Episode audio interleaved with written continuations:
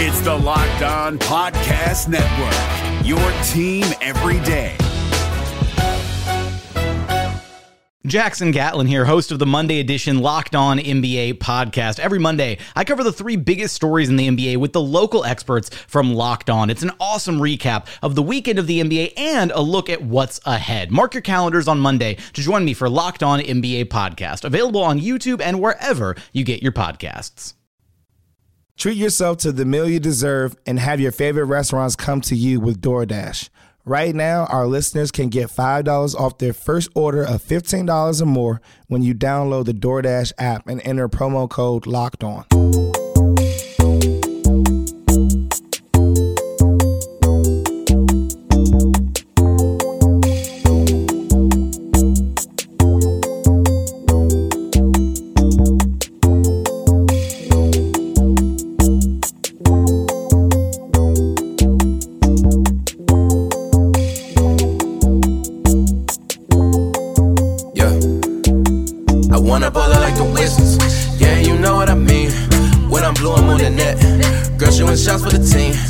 Was in high school with dreams. Now I'm moves looking clean. Teaching game like a dean. Coach all these girls to a ring. I wanna ball out like the Wizards.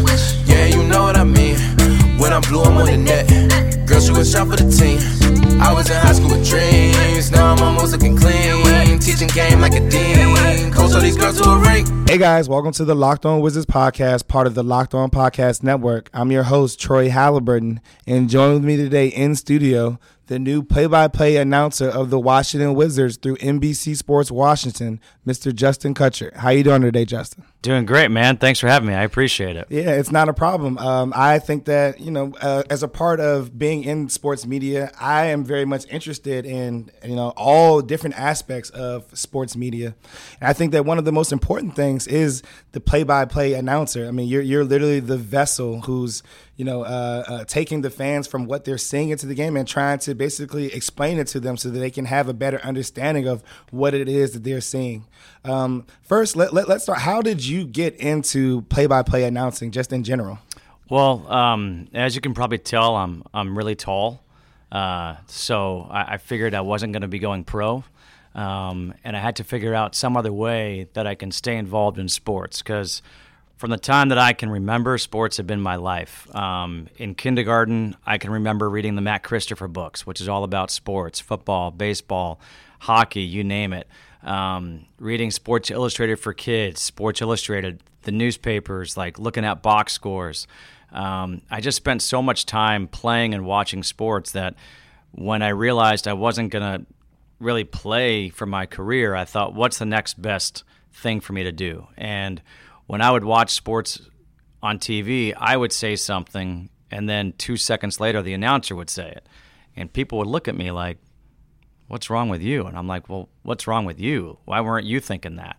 And for some reason, um, I chose this. I chose to be a broadcaster. It worked out. How did I do play by play? I thought I was going to be, my goal was to be like Bob Costas when he hosted the NBA on NBC. I thought it was so cool that you could sit there with ex players and talk about the games and this and that. Um, but my freshman year in college, I was going to engineer a game in studio on the radio, and the analyst didn't show up for the game. So the sports director said, Hey, go jump on the T, Boston's version of the Metro, uh, get up to the gym. You've got to be the analyst for the game. So I did. I had just finished playing high school basketball. I thought about walking on in college, and it was um, Hofstra at BU. Speedy Claxton was the point guard for Hofstra. Jay Wright was the head coach. And I start doing this, and I could see every single defense they're throwing out there. As a point guard in high school, I was like a coach on the floor, so I knew where to, you know, where each player should be. Like, hey, you got to bring this guy up here, move this guy here.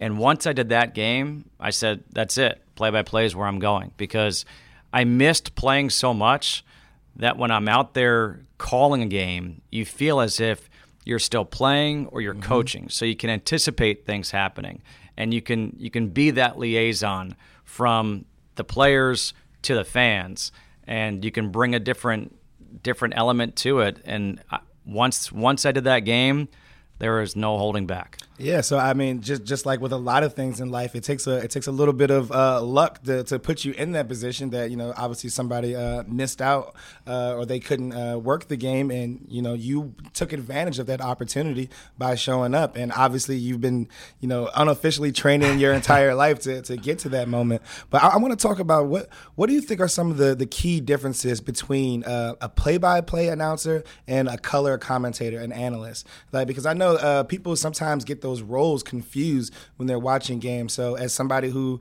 uh, I would have to take your expert opinion on the subject, what what's the difference between those two roles from your perspective? So the easiest way to describe it is that um, basically the analyst is the former player or former coach.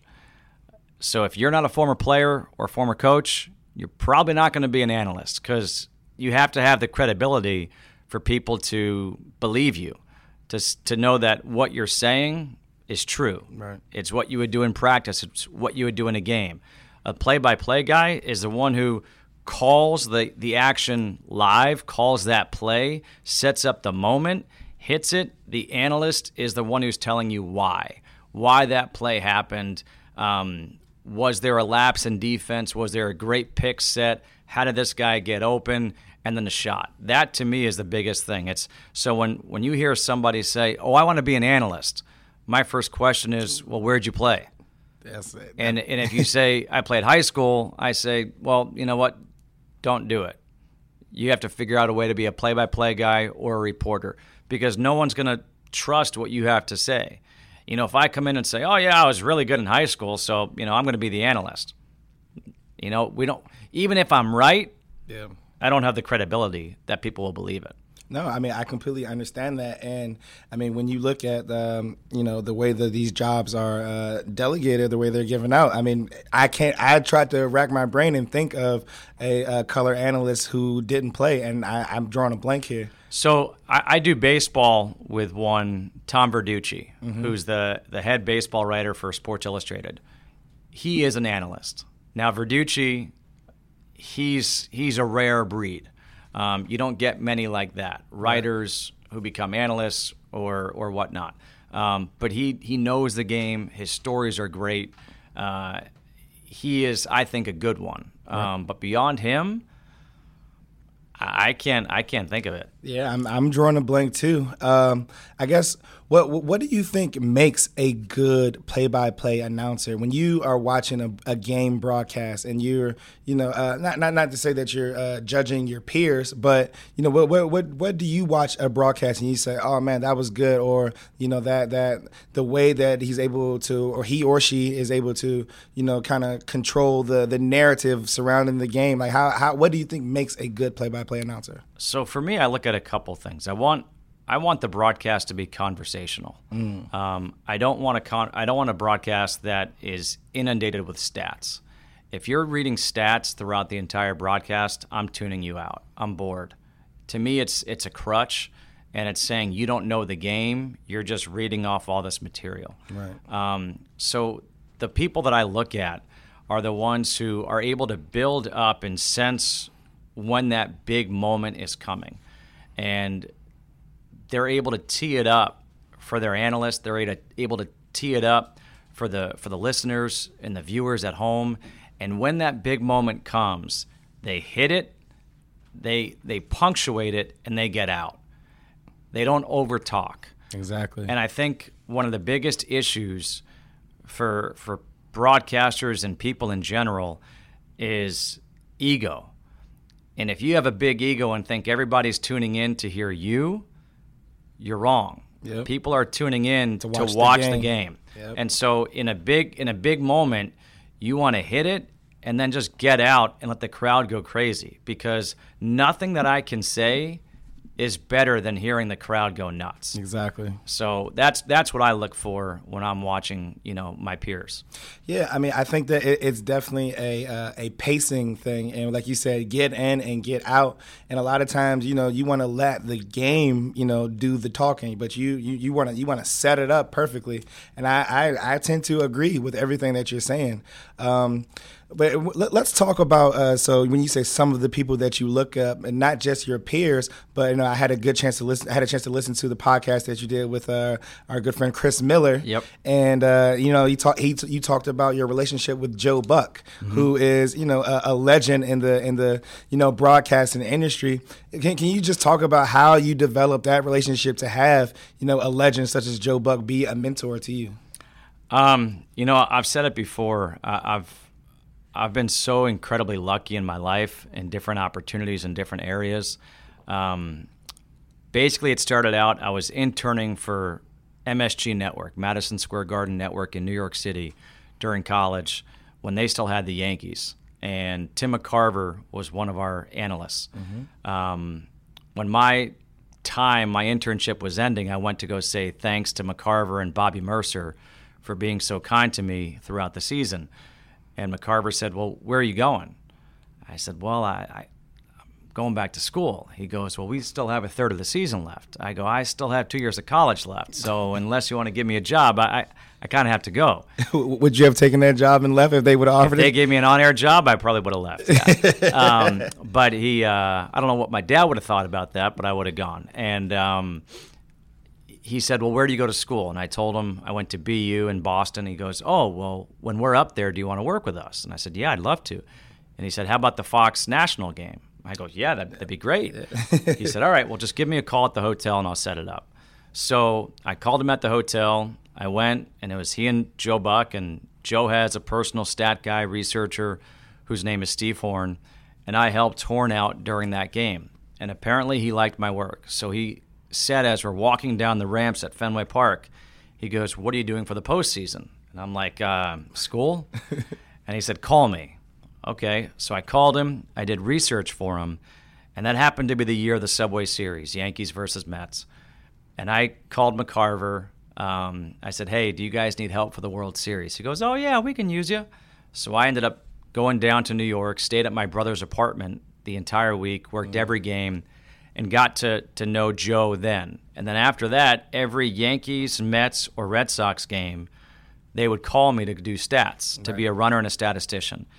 And honestly, my relationship with Joe developed over time, and it's it's something when I go back and I speak at colleges or I speak to, to kids, you can't force a relationship. It has to happen. And so with Joe, I would get to the to the stadium at 7 a.m., work in the truck for three hours. I'd go drive to the hotel, pick Joe up, get him in the car, say hi, and that was it.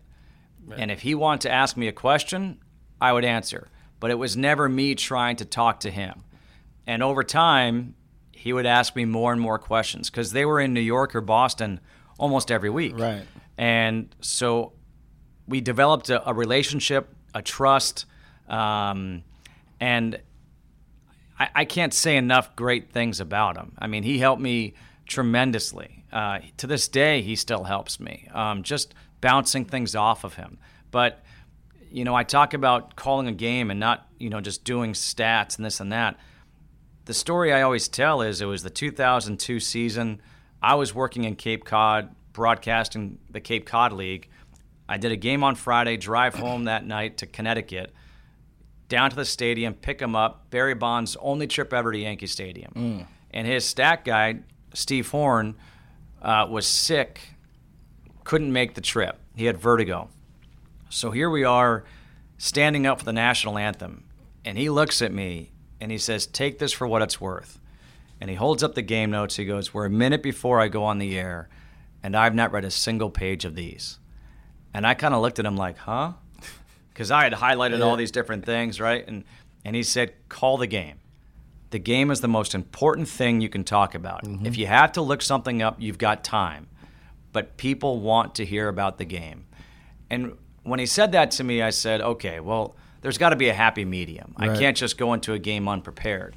And Joe didn't go into the game unprepared, but he had done his prep work. He didn't read those days' game notes, but he knew he could call the baseball game. Right, because he's just calling a baseball game. It's, right. it's it's calling what you're seeing in front of you. Exactly. It's trusting what what you know and do for a living. And and that to me to this day is is what I use all the time. Yeah, I mean that reminds me of one of my favorite books. Uh, is a book called Outliers by Malcolm Gladwell, and in that book he talks about uh, ten thousand hours. That you know, in order to be an expert in any uh, subject, that you have to put in you know a certain amount of hours in order to you know really consider yourself to be mm-hmm. an expert. So once you put in that you know that ten thousand hours, you know you can you can pull up to a little league game and not know any of the players and call the game because at the end of the day, like you're just you're just doing what you've been naturally training, you know, your entire life to do. You trust your instinct. Um, my dad always says you you become one with your job. Mm-hmm. The great ones become one with their job. It's not something you have to think about. You just trust your instincts. So yeah, if, if I rolled up outside and there's a little league game going on, and somebody gave me all the names, and I had a my scorebook with me, you, you can I'd call the call game. It. Yep. Yep.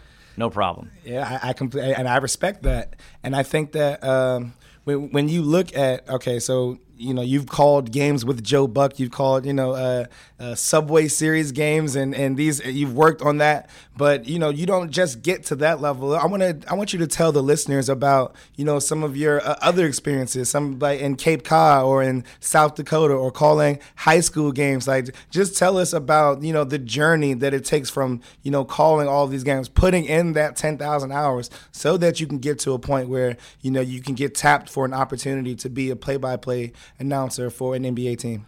Um, uh, for me, it, it, happened. You know, in college, I was a sports director of the radio station. I did a, a ton of games, sports talk shows when I was there, and I always took the approach that I had like three million people tuning in to every broadcast.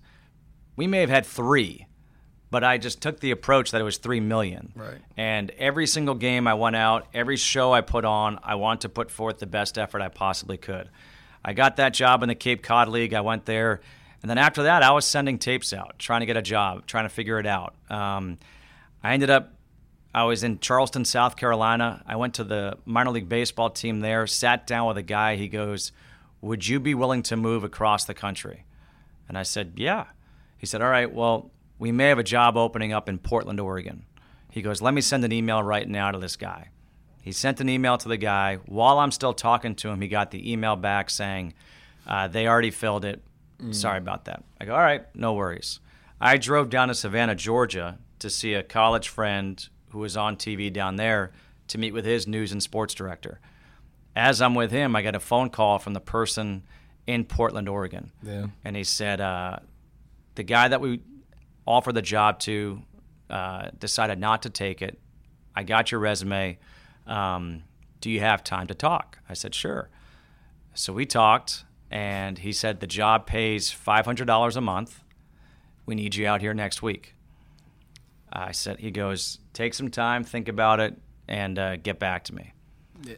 So actually, he he didn't say that yet. We're talking. He calls me back while I'm at dinner, and he says, um, "I know I haven't given you much time, but I have one more question for you." I said, "What's that?" He goes, would you like the job?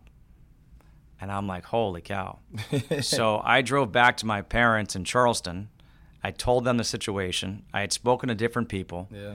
And I took the job. So in a week's notice, I went from Charleston, South Carolina, drove back up to Connecticut, sold my car, bought a new car, had it shipped out to Oregon, and moved there for 500 bucks a month.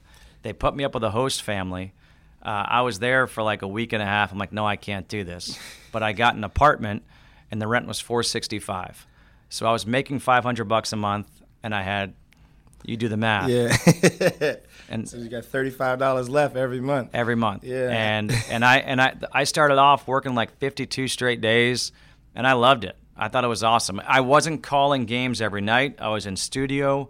Uh, I got to call th- two or three innings, like one game a week and I'm like, all right, this is my in. Mm-hmm. And I did that, and then I went and I, I got a job in Sioux Falls, South Dakota, and they paid me two thousand dollars a month. And I'm like, I'm rich. balling there, yeah. I'm like, look balling at me. out now. I'm like, I can make it rain. exactly. um, and so I, I, go there, and and um, I'm the only play-by-play guy for this team. So I'm calling 98 games all by myself, independent baseball. And the the GM there asked me, he goes, before I got the job during the interview how long do you see yourself here in Sioux Falls? And I said, no more than two years. And he goes, no more than two years or no more than two seasons. Mm. I go, no more than two seasons. And I said, for me, I want to get the reps and then I want to go to TV. And I had been told that he wanted there he wanted somebody there long term. But Joe Buck had done the intro to my resume tape. It that- caught his ear.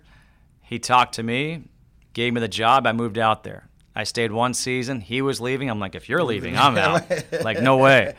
And then I went and I, I, I got the job in Erie, Pennsylvania for the Tigers Double A team. And um, I got a little bit of a raise. And I'm like, all right, let's go do it. Um, so all those steps along the way, I think, prepared me. But I never, ever said no. Yeah. I just took opportunities and ran with them. Even in high school, I did a senior project for uh, a, a startup independent baseball team. I got to my last day of high school was March 13th, and I got to go my spring break, come back, and then every day I'd go into the office from eight until about 1:45, and then I would drive to school. I play baseball. I was like, this is awesome. Like no class, playing baseball, working for a minor league team. Um, and my first day there, they said, hey, we're going to have you answer phones. We need somebody up front. And I go, all right. For me, I'm like, it'll help me a learn who people are, b help me speak slowly enough and articulate what I'm trying to say so that people on the phone can hear me, and that will help me for my career. So it was just all these different things. You take a positive out of it and figure out how it's going to help me reach my ultimate goal. And that's the way I've taken the approach my whole career. Yeah, well, it seems to me that you know you've uh, uh, established a bit of a toolbox here, and you didn't. You're not relying on just one tool, you know, in your toolbox. That you know you're you're talking about covering different sports, and you know, basketball and baseball and football, and you know, when you're doing different things, different aspects of the job. Where, like you said, talking to people, answering the phone. That's how you get a chance to know people. That's a great networking tool, which uh, people don't know. And you know, I think that it, it's good that you know for you to be explaining this because there are a lot of people, younger people, who are out here listening, and maybe they want to get into you know sports journalism or sports broadcasting, and you know they they might not they might think that you know some opportunities are too small, and you know you're you're you're basically telling them that no opportunity is too small, and that you know it all really adds up. So like, what, what advice do you give to uh, you know this a younger generation? Because I feel like also the way that sports broadcasting has changed, sports broadcasting and sports journalism in general, like the game has changed literally over the last 10 or 15 years. So maybe the same advice that somebody gave to you, you know, uh, in in 2000, you know, two, Right. isn't wouldn't be the same advice that you would give to somebody, uh, a Generation Z kid, you know, who graduates college in 2019. Well, I still I- I understand exactly what you're saying, um, but I still believe that the principles are the same. Um, I think people now want everything now, faster, immediately. yep. And what I say to all all those people is, you better be ready, because if you get that opportunity, if a network, if a team, if somebody gives you that chance, and you're not ready, you may never get the chance again. So you may be thinking, hey, I'm 22 years old, I'm ready to go. And you get out there and you blow it, you got a long life ahead of you and not making it. So to me, it's have a goal, mm-hmm. but realize it takes time to get and accomplish that goal. There are some people who are lucky and they're really good and they get an opportunity right away and they nail it and they keep on going. But the majority, they don't. What I also tell people is you have to have a passion for whether it's this job or whatever job you go into, especially in, in, in broadcasting, whether it's play by play, whatever it is on air. You're going to come out of college not making a lot of money. Right. You're going to work every night, every weekend, every holiday. And all your friends that you go to school with, they're going to be off. And they're making more money than you are. And you're going, wait a minute. I'm busting my ass right now and I'm mm-hmm. making nothing and they're going out. Unless you have that passion, you grow bitter really quickly. And that's why for me, because of my love for sports, I didn't look at making 500 bucks a month, having $35 left over, losing 15 pounds in 6 weeks as a negative. I looked at that as a positive. I'm like, I'm getting a chance to, to be around a baseball team every day. I'm doing what I want to do, and it's going to help me get that ultimate goal.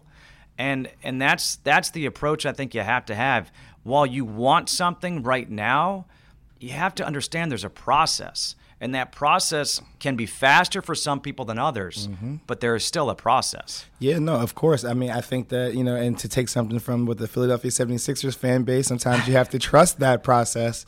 And you know I, I think that you know and, and, this is very good advice that you're giving to people because you know a lot of times people don't really understand the ins and outs of you know all the processes that it takes to you know get to this point so it's good to you know for for for you know you to explain to them that you know you're making five hundred dollars a month and you know uh, only paying four hundred and sixty dollars for for rent. You know that that's you know that's I know inflation has you know gone up a lot, but you know that that and, and I don't know unless it's 1956, like you're going to be struggling. Oh, I kid that. you not. I mean, exactly. I'd go I'd go to the grocery store and I'd be like, Doritos, uh, that's three dollars.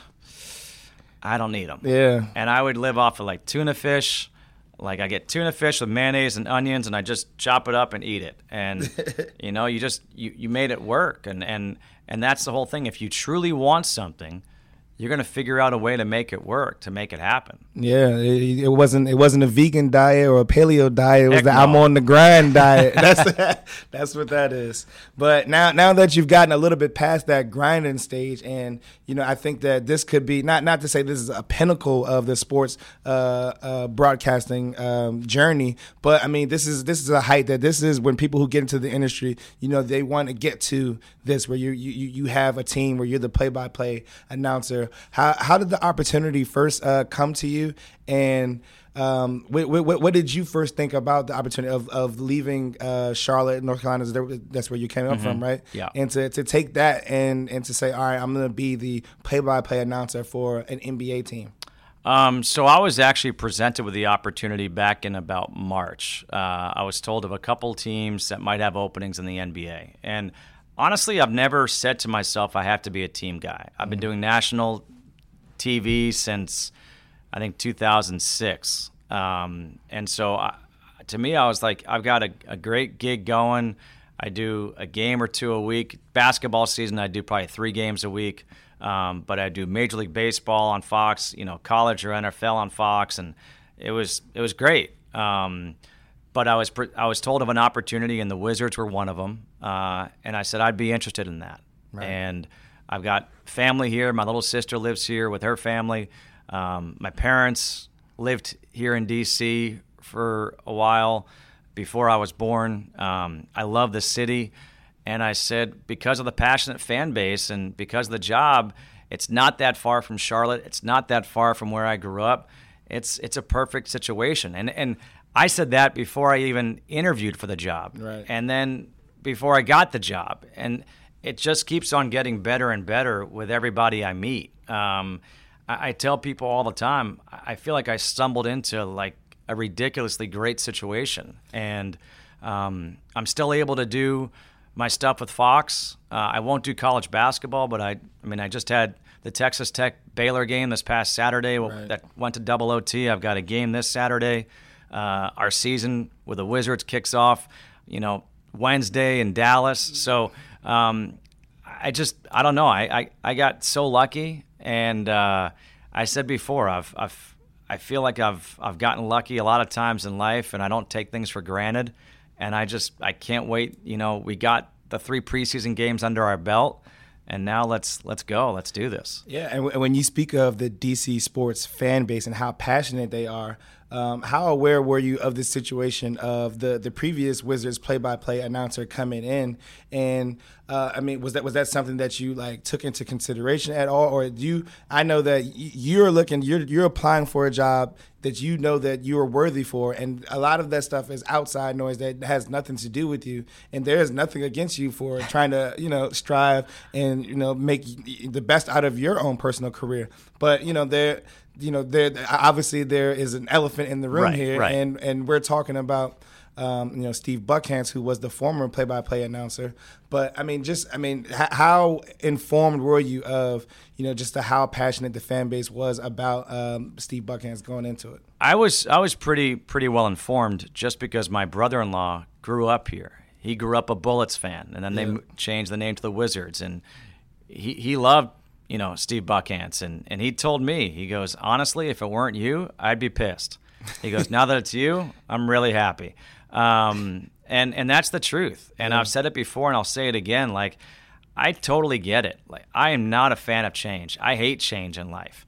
Um, and when you're a fan of a team and you're used to listening to one guy for 22 years, when that new person comes in, you're going to say, "Who's this guy?" He's not. He's not who I'm used to listening. No matter how good or bad he that new person may be, they're going to say it's it's it's a it's a different voice, and you're not used to it. Um, how much does it impact what I do? Honestly, it doesn't. Right. And the reason why it doesn't is because it's out of my control. I'm here to do my job. I call a game a certain way. I like to have fun when I'm calling a game. I know Drew and I have already had fun. Karan and I are going to have fun. Chris, we all have fun on the broadcast. And so I can't I can't do anything to try to replicate what Buckhantz did for 22 years. Um, what I hope, if I'm going to replicate anything, is that the fans become as passionate for me as they were for him. Right. Um, but that takes time. It, it, it, you can't, again, just like I was talking about having something now, I know I can't have it right now. I know people aren't going to like me right away. But I'm, I'm fortunate in that I don't really pay attention to social media.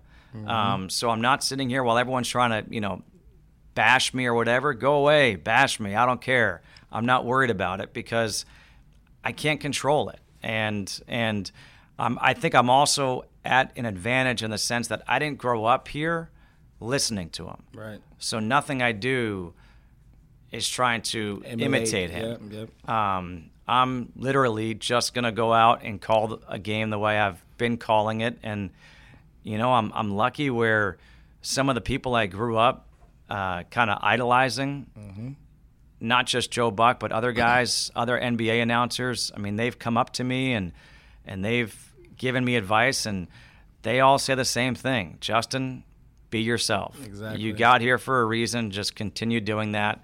Everything else will take care of itself, and and that's all that I can do. Yeah, I mean, I think that you know it's a very interesting dynamic when you look at uh, certain things within this industry, and so where you have like NBA teams and Major League Baseball teams where they have play-by-play announcers who are with the teams, whereas like as the NFL, you get like uh they rotate, you know, different broadcasts. So with as you said, like I mean, I've known, uh, you know, I'm 30 years old. I've, I mean, I've only known Buckhantz for calling Wizards games. Like he's been, you know, for my entire life. So you know, and, and that, but that's, I mean, nothing in life lasts forever. And if they're obviously the people who are running uh, NBC Sports Washington, uh, shout out to my uh, my guy Damon, you know, but they, you they went out and they decided that they wanted to make a change, and they brought in somebody who is a more than qualified person in you. Thank you. And as we've established on this podcast, that you know you've put in your ten thousand hours to be here, and so whether it's you calling, walking on the street and calling a little league baseball game or calling a Wizards game, uh, you know you you you've put in your work and you've earned the right to be here. And so I think that, as you said, it's going to take time for everyone to get adjusted. But the only thing that you have in your control is going out there and, and doing good work. Yeah. And so I think so far so good. Like you said, with you and Drew, like it's a it's a very fun dynamic. It's an interesting uh, dynamic, and it's different from you know where it was in the past. And I think that you know what NBC Sports Washington is doing, and in collaboration with Monumental Sports, I mean they're trying to be very progressive when it comes to uh, different things with the broadcast. Because I mean the broadcasting game, the industry is changing, and so it's not about you know trying to get somebody who's going to be like the guy for the last thirty years. You need to find somebody who's going to be the best for the next thirty years going forward.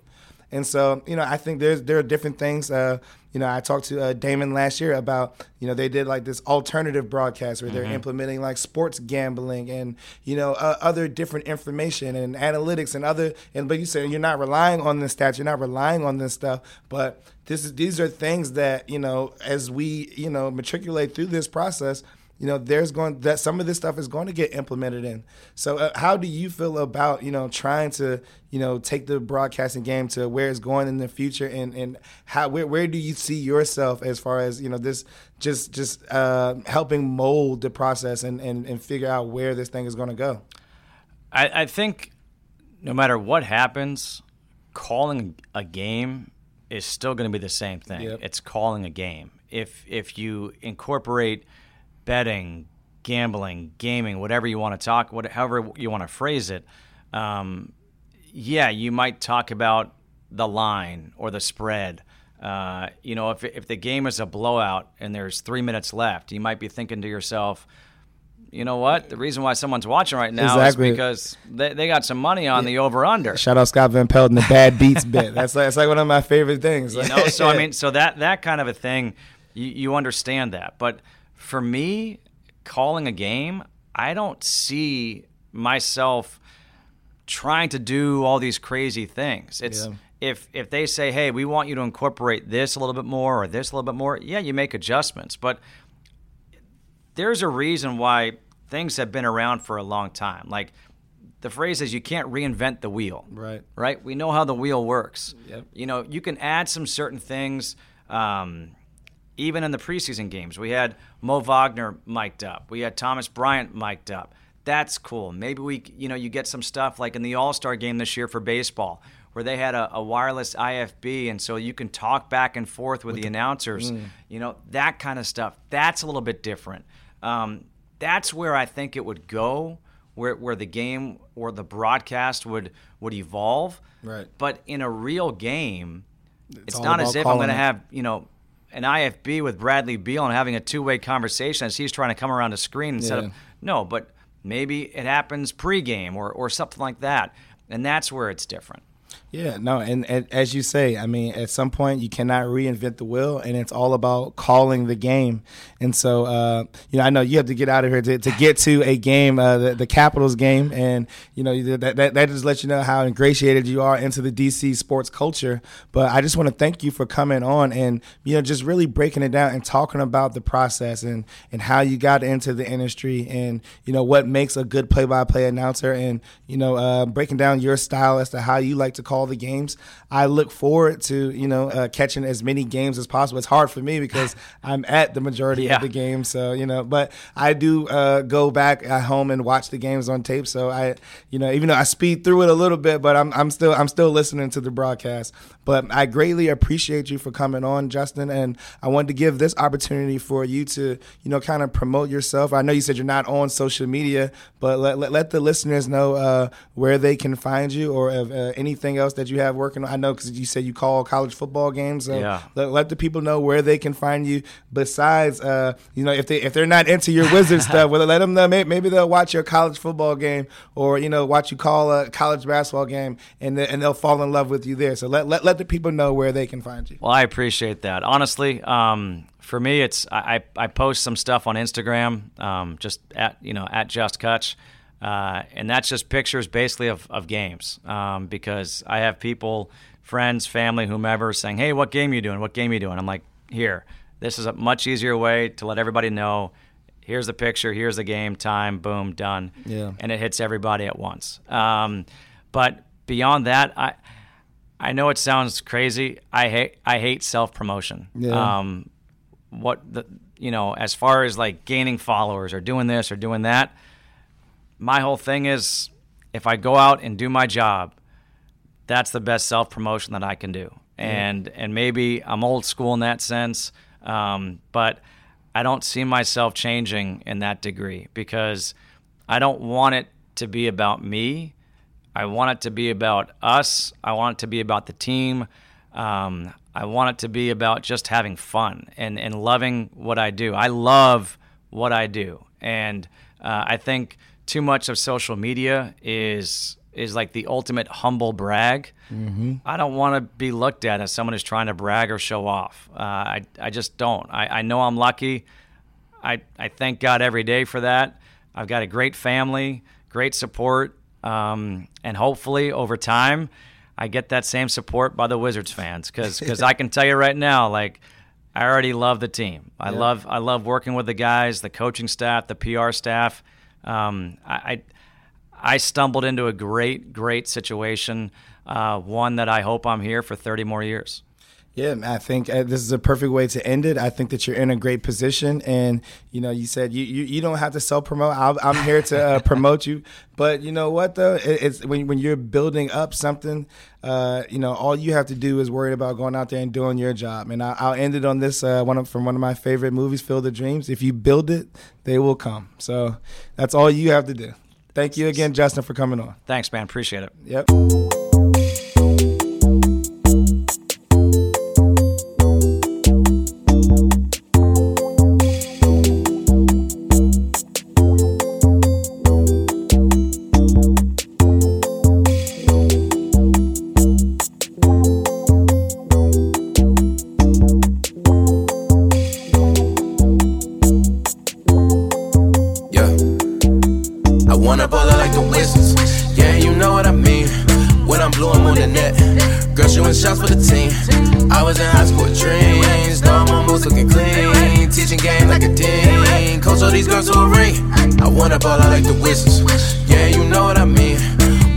I'm on the net. Girl shooting shot for the team. I was in high school with dreams. Now I'm almost looking clean. Teaching game like a dean. Coach all these girls to a ring.